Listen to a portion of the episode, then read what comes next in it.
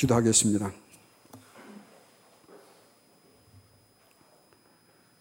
우리의 삶을 일일이 다 바라봐 주시며 우리가 알지 못하는 일들로 도와주시며 인도하시는 우리 주 예수님께 감사를 드리며 성자 예수님을 우리의 목자로 보내주신 하나님 아버지께 찬양을 올려드립니다.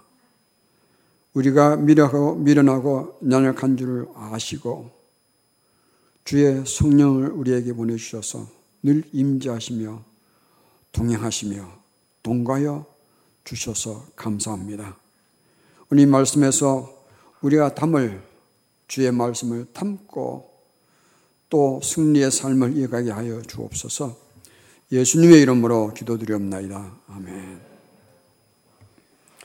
모래성에서 행복성으로 인생 전환 8번째 메시지입니다.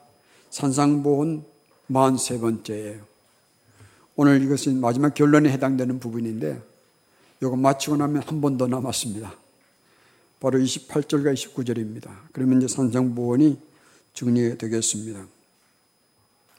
인생 전환, 정말 바닥에 있는 인생이 높이 올라가는 인생, 죄인의 인생이 의인의 인생을 살고 거품 인생의 짝퉁에 속아 살았던 인생이 진품 인생으로 변화하신 그 주님께 감사를 올려드립니다. 어거스틴이 이렇게 말했습니다. 그리스도를 모든 가치 위에 두지 않는 한 우리는 그리스도께 드린 것이 하나도 없다라고 말했습니다. 오늘 말씀에서 몇 가지 살펴보겠는데 정말 우리에게 예수님이 어떤 분인지를 우리 모두에게 깊이 새겨지는 축복이 있기를 축복합니다. 먼저 예수님의 말씀의 권위를 살펴보겠습니다. 주님께서는 오늘 24절과 26절에 하신 말씀이 이것입니다. 나의 이 말을 듣고 행하는 자, 나의 이 말을 듣고 행하는 자. 이 말씀에서 우리 몇 가지 살펴보겠습니다. 오늘 말씀도 그러므로라고 시작하고 있는데 이것은 앞에 말씀과 연결이 되어 있다는 얘기거든요.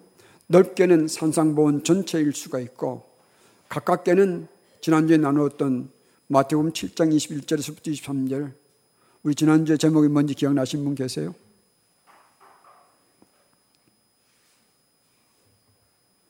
퀴즈인데 거품 인생에서 진품 인생으로. 뭐가 거품 인생이었습니까? 제가 못 들었네요. 뭐라고 그러셨어요?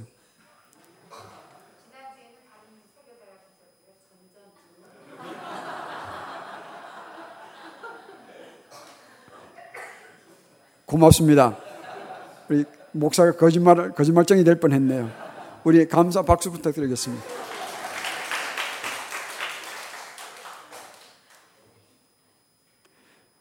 고맙습니다. 저는 이런 생각을 자주 많이 해왔었어요. 우리 설교가 일방통행이지 않습니까? 그죠?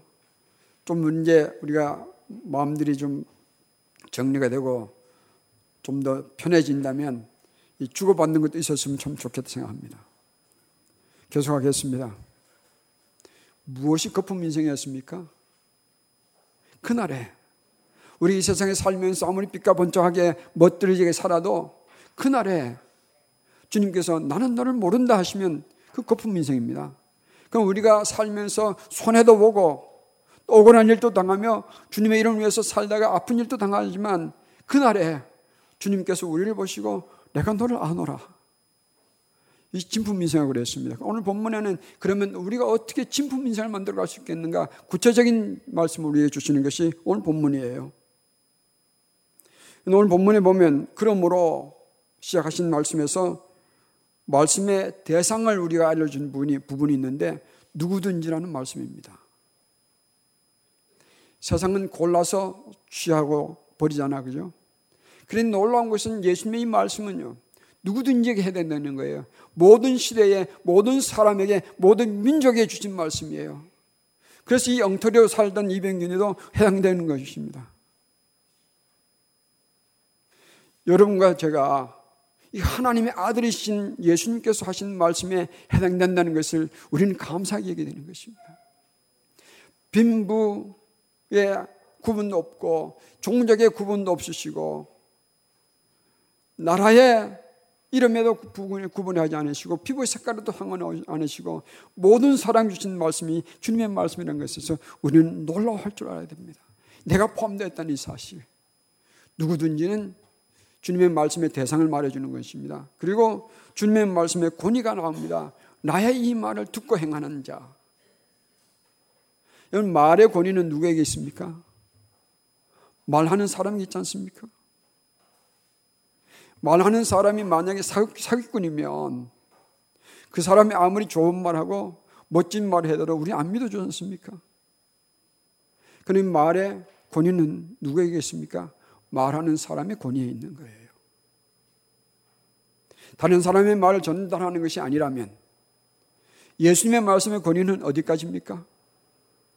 예수님의 권위까지예요. 여러분, 예수님의 권위가 어떤지 아시죠?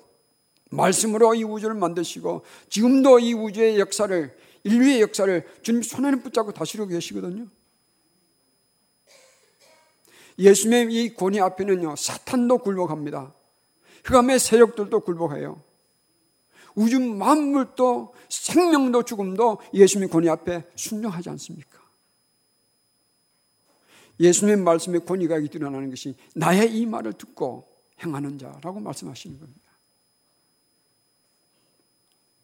우리 주님의 말씀의 권위는 어디서 나오는가 하면요, 주님께서 하신 말씀을 반드시 지켜주시고 이루어주시는 것이 주님의 말씀의 권위가 나오는 겁니다. 그 말씀의 권위는 영원한 거거든요. 그래서 예수님의 말씀을 듣고 행하는 자에게는 주님의 말씀은 권능이에요. 권세예요. 우리는 아무 힘이 없지만 우리를 살려내시고 우리 죄를 지워주시고 우리를 하나님의 아들로 삼아주신 그 예수님의 말씀을 믿고 따라갈 때에 그 말씀이 우리의 힘이 되는 것이죠. 그 말씀이 우리의 권세가 되는 거예요. 예수님의 말씀의 권위는 그렇습니다. 예수님의 말씀의 내용은 또 어떻습니까? 한번 생각해 보십시다. 인간에게 예수님의 말씀이 임하지 않았다면 인간은 어떻게 살 것입니까? 가짜와 짝퉁에 속아 살 것이요, 흑암의 권세에 매여 살 것이요, 소망을 마시며 숨쉬며 살지 않겠습니까? 그런 예수님의 말씀이 임했기 때문에 우리는 생명이 있고 소망이 있는 거예요. 예수님 말씀은 빛입니다. 예수님 말씀은 생명이에요. 예수님 말씀은 구원입니다. 예수님 말씀은 약속이에요. 그래서 예수님의 말씀은 이런 권위와 이런 힘을 갖고 있습니다. 그런데 오늘 주님께서 주신 말씀은 나의 이 말을 듣고 행하는 자가 있고 행하지 않는 자가 있다고 했습니다. 순서를 좀 바꿔서 26절부터 27절부터 보겠습니다. 듣고 행치 않는 자의 불행. 26절과 27절에 한번 같이 같은 목소리를 읽으면 좋겠습니다. 26절과 27절입니다. 나의 이 말을 듣고 행하지 아니하는 자는 그 집을 모래 위에 지은 어리석은 사람 같으리니 비가 내리고 창수가 나요 바람이 불어 그 집에 부딪히매 무너져 그 무너짐이 심하니라. 예수님의 말씀을 듣고 행하지 않는 이유가 뭡니까? 불신이거든요. 우리 의사에게 가서 진단을 받고 처방을 받으면 처방받은 대로 약을 사지 않습니까? 그 먹는 것은 왜 그렇습니까? 의사와 그 약국을 믿는 거지 않습니까? 만약 의사를 못 믿는다면, 또 약국을 믿을 수 없다면 그 약에 무슨 독이 들었는지 우리가 어떻게 알고 먹습니까? 믿기 때문에 먹는 건데, 한번 생각해 보십시오. 예수님의 사람이 되어서 직장에 가면 상사의 말도 듣고 바로 행하지 않습니까? 의사의 처방도 바로 듣고 약을 먹기도 하는데 예수님의 말씀을 듣고 행하지 않는다는 것은 이거 이상하지 않습니까? 내가 정말 예수님을 믿는 건가? 한번 잘 정리해 보십시다. 나는 정말 예수님을 내가 믿는 건가? 난 정말 예수님을 믿고 사는 사람인가? 한번 정리해 볼 때가 된 것 같아요. 주님께서 그 말씀을 하시는 거예요.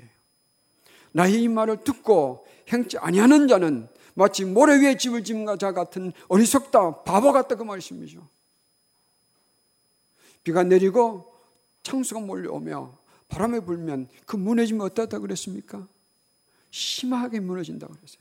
인생이 무너진다는 얘기예요. 데스 밸리는 미국의 모하비 사막에 있는 계곡입니다.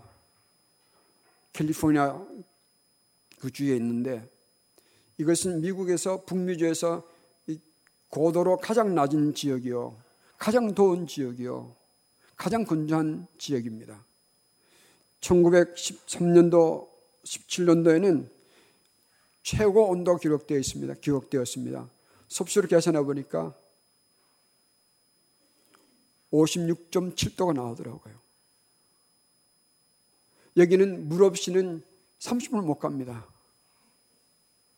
여기서 물 없이 걷는 것은 죽음을 말하는 거예요. 그런데 1969년도 8월 12일 날 화요일입니다. 샌프란시스코 크로니컬 이런 일간지에 안타까운 기사가 실렸습니다. 경찰이 그 데드 발리에서 시체 세구를 발견했습니다. 알고 보니까 돕슨이라는 이 65세 사람과 그의 친구와 그 친구 아들이 세 사람이 함께 여행하다가 길을 잘못 들어서 알고 나서 차를 돌리다가 그 트레일러가 넘어져 버렸습니다. 그러니까 이 사람들이 살 길을 찾아가지고 가다가 세 사람이 다 죽은 거예요. 돕슨이라는 사람은 그 차에서부터 7마일 거리에서 죽었고, 얼마나 그 뜨거웠던지 세 사람의 시체가 다 까맣게 말라붙었다고 그랬습니다. 그리고 돕슨의 친구는 17마일 가서 발견됐고, 그 친구의 아들은 16살 된 아들은 그 중간에서 14마일 지점에서 발견했는데, 재밌는 것은 뭐냐면 그 세 사람이 걸어갔던 방향이 다 똑같았습니다. 30마일 전에 지나면서 봤던 오두막집을 향하고 있었습니다. 이 돕슨이라는 사람은 신발이 없었습니다. 경찰이 추정하건데 너무, 그러니까 사람이 디하이드레이션, 탈수가 되면 정신도 흐려지지 않습니까? 정신 착란을 일으켰던 것이 아닌가. 그래서 신발을 벗고 걸었다는 거예요. 더 안타까운 것은 뭐냐면 경찰이 말했습니다. 그들은 방향을 잘못 잡았다. 반대 방향으로 1마일만 갔으면 거기는 나무도 있고 샘도 있었는데 방향을 잘못 잡은 거예요. 우리 인생도 이와 같습니다. 가짜의 속에서 예수님 아닌 것 전부 가짜거든요. 오늘 세상에서 얼마나 많은 것들이 진짜처럼 소리를 내고 우리를 보고 오라고 그럽니까? 많은 사람들이 소환하고 가지 않습니까? 그러나 감사하게도 우리는 예수님을 믿고 듣고 따르게 된 것을 감사하십시다. 그러면 우리는 어떻게 될 것인가? 해야 할 일이 또 있지 않습니까? 다른 사람들은 죽음의 계곡으로 가고 있는데 내 혼자 물 마시는 곳으로 간다고 해서 그럴 갈 수는 없지 않습니까? 우리 함께 가자라고 말할 수도 있어야 될 것입니다. 예수님의 말씀은 우리에게 이런 권능이 있는 거예요. 만약에 물어보십시오. 이들이 저쪽으로 가면 죽고 이길로 가면 물이 나온다는 걸 알았으면 갔겠습니까? 모르기 때문에 갔었죠. 우리도 예수님 알기 전에는 우리 마음대로 갔지 않습니까? 그게 진짜인 줄 알았거든요. 그런데 예수님 믿고 나서는 어떻게 합니까? 내 생각과 내 판단을 버리고 주님의 길을 가지 않습니까? 듣고 행하지 않는 자의 불행을 우리는 생각해 보아야 합니다. 과연 나는 정말 예수를 믿는 사람인가? 그러면 예수님의 말씀을 듣고 행하는 자의 축복이 뭔지를 우리 24절에서부터 24절로 보겠습니다. 24절과 24절을 또 한번 같이 읽도록 하겠습니다.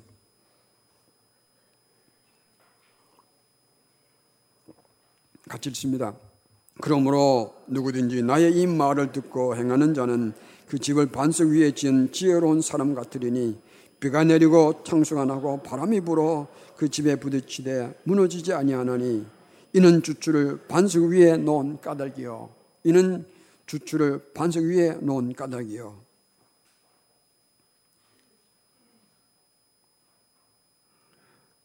예수님의 말씀을 듣고 믿고 행하는 자는 그 인생을 어떻게 하겠습니까? 마치 집을 반석 위에 세운 자 같다 했습니다. 오늘 말씀의 제목을 모래성에서 행복성으로 붙였는데, 모래성은 어떤 것입니까? 모래사장에 모래들을 가지고 성을 쌓는 것을 말하는데, 그러면 바닷물이 몰려오면 다 무너지지 않습니까? 그럼 오늘 말씀드린 이 모래성은 그건 조금 차이가 있습니다. 모래 같은 기초에 집을 짓든 제대로 짓는 걸 말합니다. 다시 한번 여기서 예수님께서 말씀하는 이 집은 우리 인생을 말하는 거예요. 모래 같은 반석에 우리 인생을 지을 때에 우리 인생 무너지는지만, 그러나 예수님 말씀을 듣고 행하는 자에게는 마치 반석 위에 자기 인생을 짓는 사람과 같다. 그래서 어떤 일이 나는가, 비가 몰려오고 창수가 부딪히며 바람이 불어도 반석 위에 세웠으니까 흔들리지 않는다, 무너지지 않는다고 말씀하셨는데, 그 의미는 이런 거예요. 우리가 예수님을 믿고 우리 인생을 예수님께 뿌리를 내리는 인생을 만들어 간다면, 그것은 마치 반석 위에 지은 집과 같아서 비가 내리고 우리 인생을 살다 보면 때로는 원치 않는 구전 일들이 몰려올 때가 있지 않습니까? 비가 올지라도, 또는 그 비가 그치지 않아서 구전 일이 쌓이고 쌓여서 우리를 괴롭게 만들 때가 있지 않습니까? 그럴 때에도, 또는 바람이 불어서 원치 않던, 예상하지 않았던 일들이 우리 삶에서 일어날 텐데, 그럼에도 불구하고 이 집은 흔들리지 않는다. 왜 그렇습니까? 반석이 지켜주기 때문에 그래요. 우리 인생에도 그런 일들 많이 일어나지만, 우리가 예수님을 믿고 듣고 행할 때에 주님께서 우리를 붙들어 주는 거예요. 누가 우리를 붙들어 주는 겁니까? 반석이신 주님께서 우리를 붙들어 주시는 거예요. 믿으시기 바랍니다. 우리 주님께서는 우리에게 그런 분이에요. 듣고도 행하지 않는 이유는 뭐라고 그랬습니까? 불신이라고 그랬거든요. 그러면 예수님 말씀을 듣고 듣는 대로 의심하지 않고 행하는 이유는 뭐겠습니까? 믿음이에요. 뭘 믿습니까? 말씀 주신 예수님을 믿는 것이요. 예수님을 믿게 되니까 예수님 말씀도 우리 믿고 행할 수 있는 겁니다. 만약에 제가 여러분께 내 말을 믿으십시오, 부자 됩니다. 제 말을 믿으십시오, 잘 살 겁니다. 제 말을 믿으십시오, 제 말을 하는 대로 따라 행하십시오, 그러면 잘 살 겁니다. 이런다면 여러분 뭐라고 하시겠습니까? 저 목사 이제 맛이 갔구나 하지 않겠습니까? 그런데 예수님께서 하신 말씀이므로 주님의 말씀은 권위가 있어서 그 듣고 행하는 자에게는 복이 있는 거예요. 복이 뭐냐면 25절에 말씀드린 것처럼 비가 내리고 창수가 나며 바람이 불어도 그 집에 부딪히며 무너지지 아니하나니 이는 주추를 반석 위에 놓은 까닭이라. 반석 대신 주님께서 지켜주시는 거예요. 이 축복은 어디로 가는가 하면, 우리 21절에 말씀하셨지 않습니까?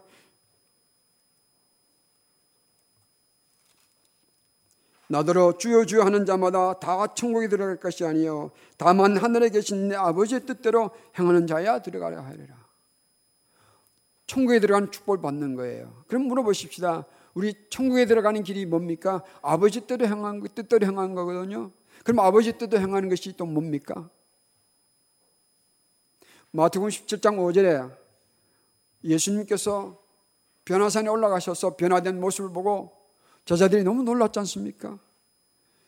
그들이 예수님께 말합니다. 별장 짓고 여기서 사십시다 그랬을 때 주님께서 아니다, 우리 내려가야 한다 그러셨을 때, 그러면서 하나님께서 그 음성을 들려주셨어요. 제자들이 이렇게 말씀하셨습니다. 이는 내 사랑하는 아들이요 내 기뻐하는 자니 너희는 뭐라고 했습니까? 그의 말을 들으라. 하나님께서, 아버지께서 원하시는 것은 뭐냐면, 우리의 구주로 보내주시고 우리의 목자로 보내주신 예수님을 듣고 믿고 따르라는 거예요.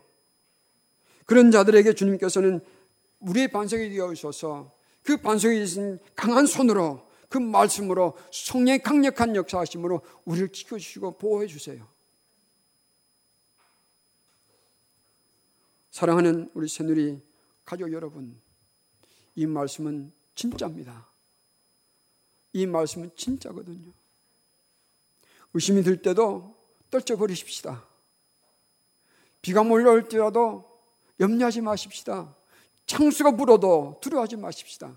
바람이 분다 해도, 우리 인생에 바람이 불어서 우리 모든 것을 송두리처럼 흔들다 해도 염려하지 마십시다. 오직 주님의 말씀을 믿고 따라가십시다. 그러면 주님께서 우리를 붙들어 주실 거예요. 그래서 우리는 모래성을 쌓고 살던 사람들이 이제는 행복성에 사는 사람들이 되어서 행복하게 사는 사람이 된 거예요. 누구 때문입니까? 우리의 반석이 되어주신 예수님 때문이에요. 그래서 시편 18편 1절 2절의 말씀이 우리의 말씀이 되는 것입니다. 한번 보겠습니다. 시편 18편 1절과 2절 한번 보겠습니다.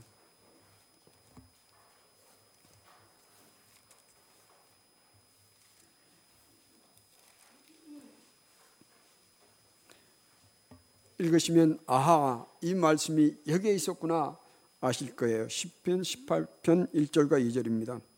제목을 보면 이렇게 되어 있습니다. 여호와의 종 다윗의 시, 인도자를 따라 부르는 노래. 여호와께서 다윗을 그 모든 원수들의 손에서와 사울의 손에서 건져주신 날에 다윗이 이 노래의 말로 여호와께 아뢰어 이르되. 비가 내리고 창수와 불고 몰려오고 바람이 불던 그는 삶을 계곡을 지난 다음에 부른 노래에 1절과 2절 같이 읽겠습니다. 나의 힘이신 여호와여, 내가 주를 사랑하나이다. 여호와는 나의 반석이시요 나의 요새시요 나를 건지시는 이시요 내 하나님이시요 내가 그 안에 피할 나의 바위시요 나의 방패시요 나의 구원의 뿌리시요 나의 산성이로. 어떻게 이 하나님이 우리 하나님이 되는 것을 압니까? 이 여호와 하나님께서 우리에게 보내주신 예수님께서 우리의 구주가 되어주실 거예요. 죄 있는 우리의 죄를 씻어주시고 우리의 지옥 멤버에 있던 우리 이름을 지우셔서 하나님 나라의 생명체에 기록되시고 아무도 그 이름을 지우지 못하도록 해주신 주님의 은혜 때문에 우리는 예수님을 보고 우리 반석이라고 부를 수 있는 거예요.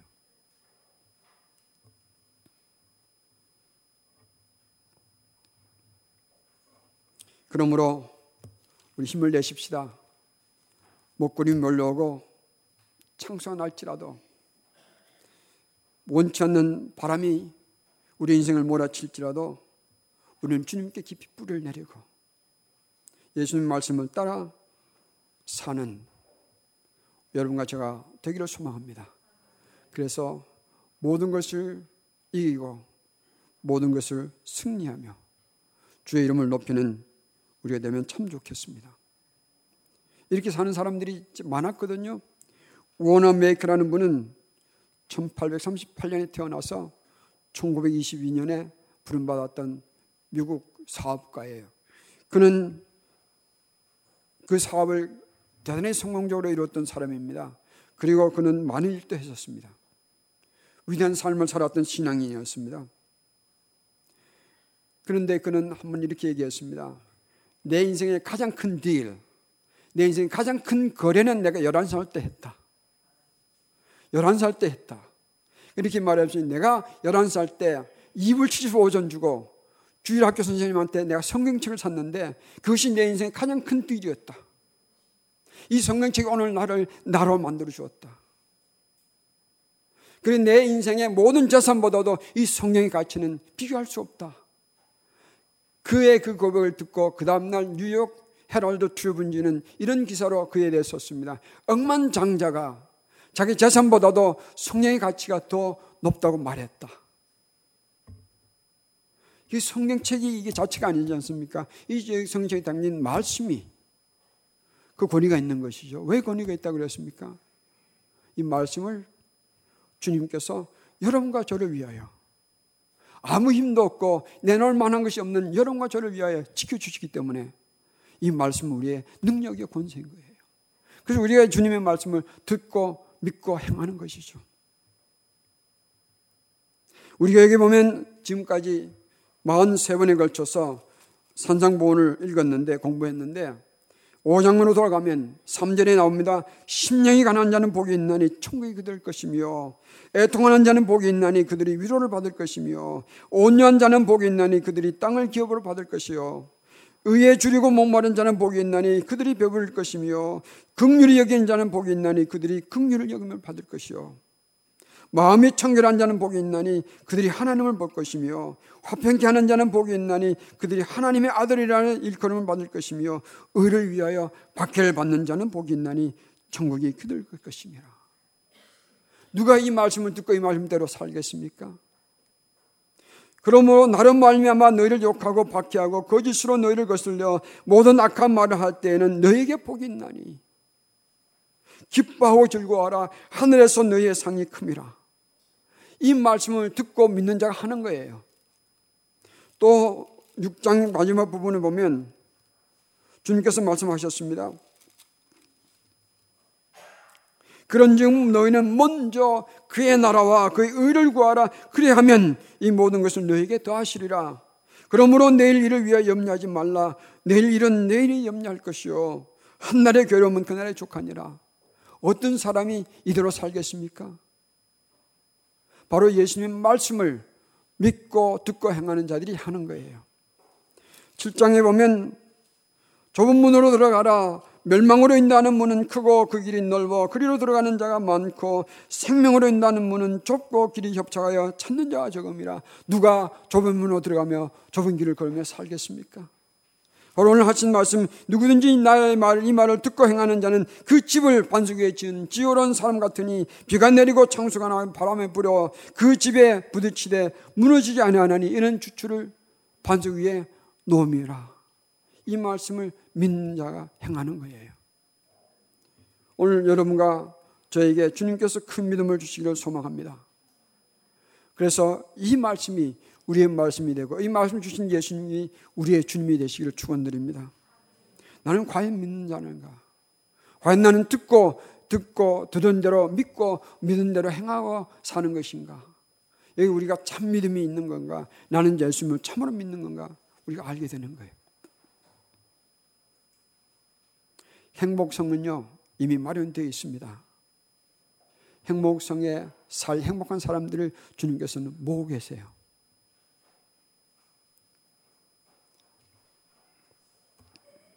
밀턴 브론스테인이라는 택시 운전사의 이야기를 읽고 저 감동받았습니다. 이분은 시카고에 있던 택시 운전사인데 이분은 자기 택시에 여러 가지 표찰 같은 것을 만들어 놓고 다녔습니다.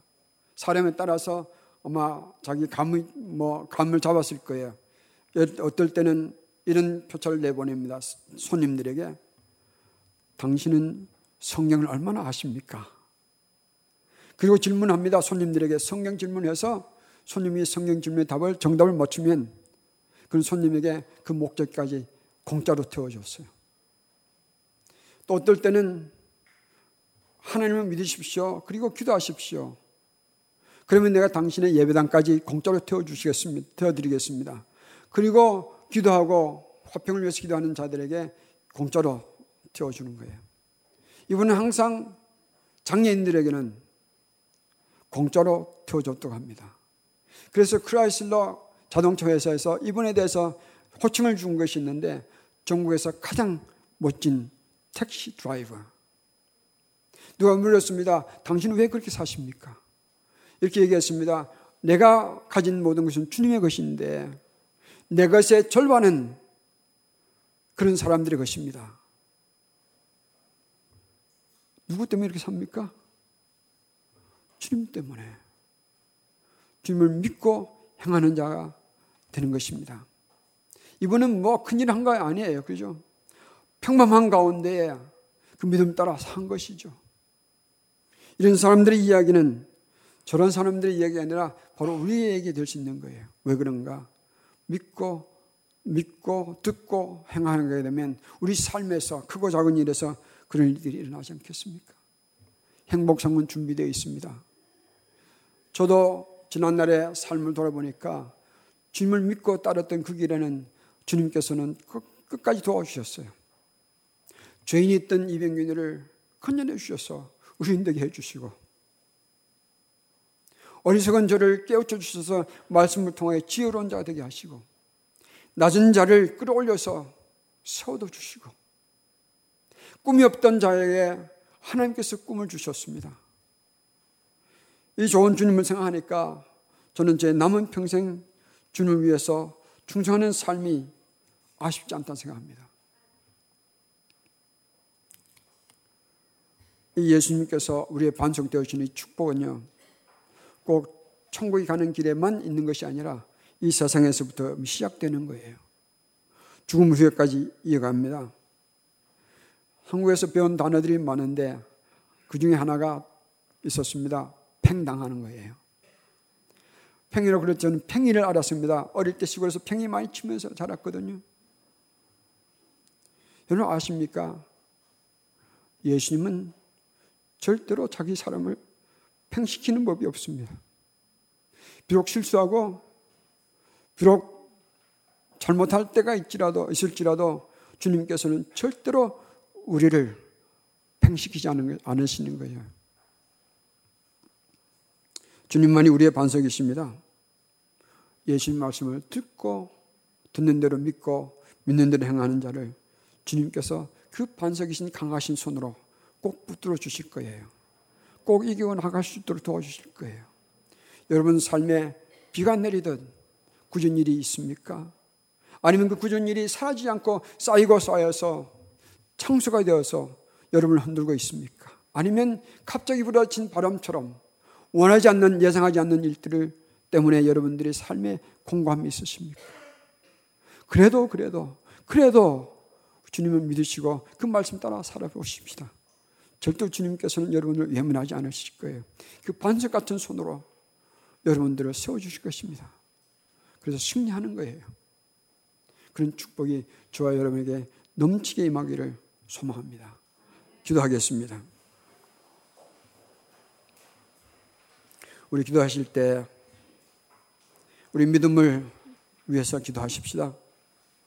세상에 어떤 일이 있을지라도, 세상 권세가 아무리 크게 보일지라도 주님의 말씀을 듣고 듣는 대로 믿고 믿은 대로 행할 수 있는 믿음 내게 주시옵소서. 혹 여러분 삶 가운데에 비가 내리듯 창수가 몰아치듯 바람에 불듯 도전하고 풀어나갈 일들이 있습니까? 그래도 주님 믿고 나가겠습니다. 주의 도움을 구해보십시다. 기도하겠습니다.